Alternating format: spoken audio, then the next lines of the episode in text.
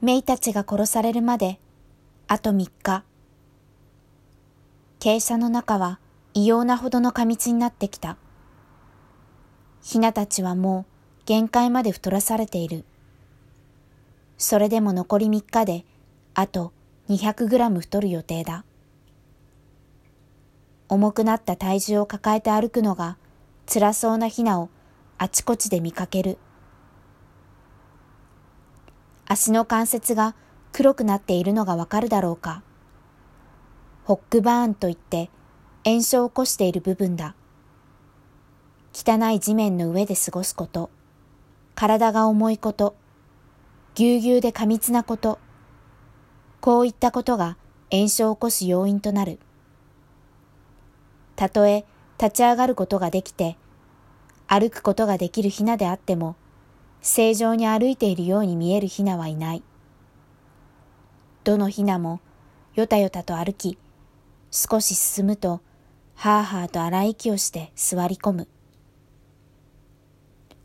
同じ日例の他の種類の鶏なら、跳ね回り、高い場所に飛び上がり、数メートル飛んだりもすることもある。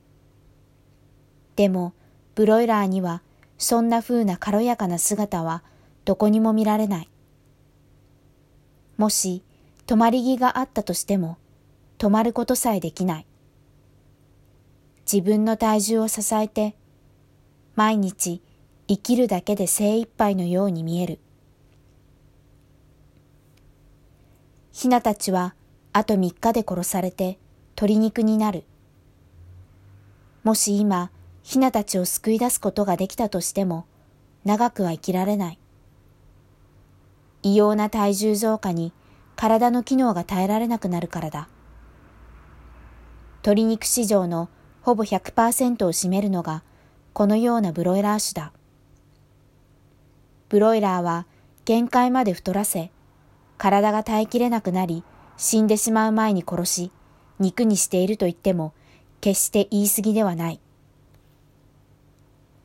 忘れないでほしいのは、このヒナたちが苦しんでいるということだ。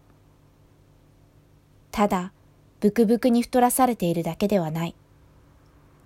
ただ、汚い地面の上で体が汚れていくだけではない。ヒナたちは痛みで苦しんでいる。炎症を起こした足で重い体を支え、限界まで増やされた体重に体は悲鳴を上げ、ヒナたちはただこの痛みに耐えることしかできない。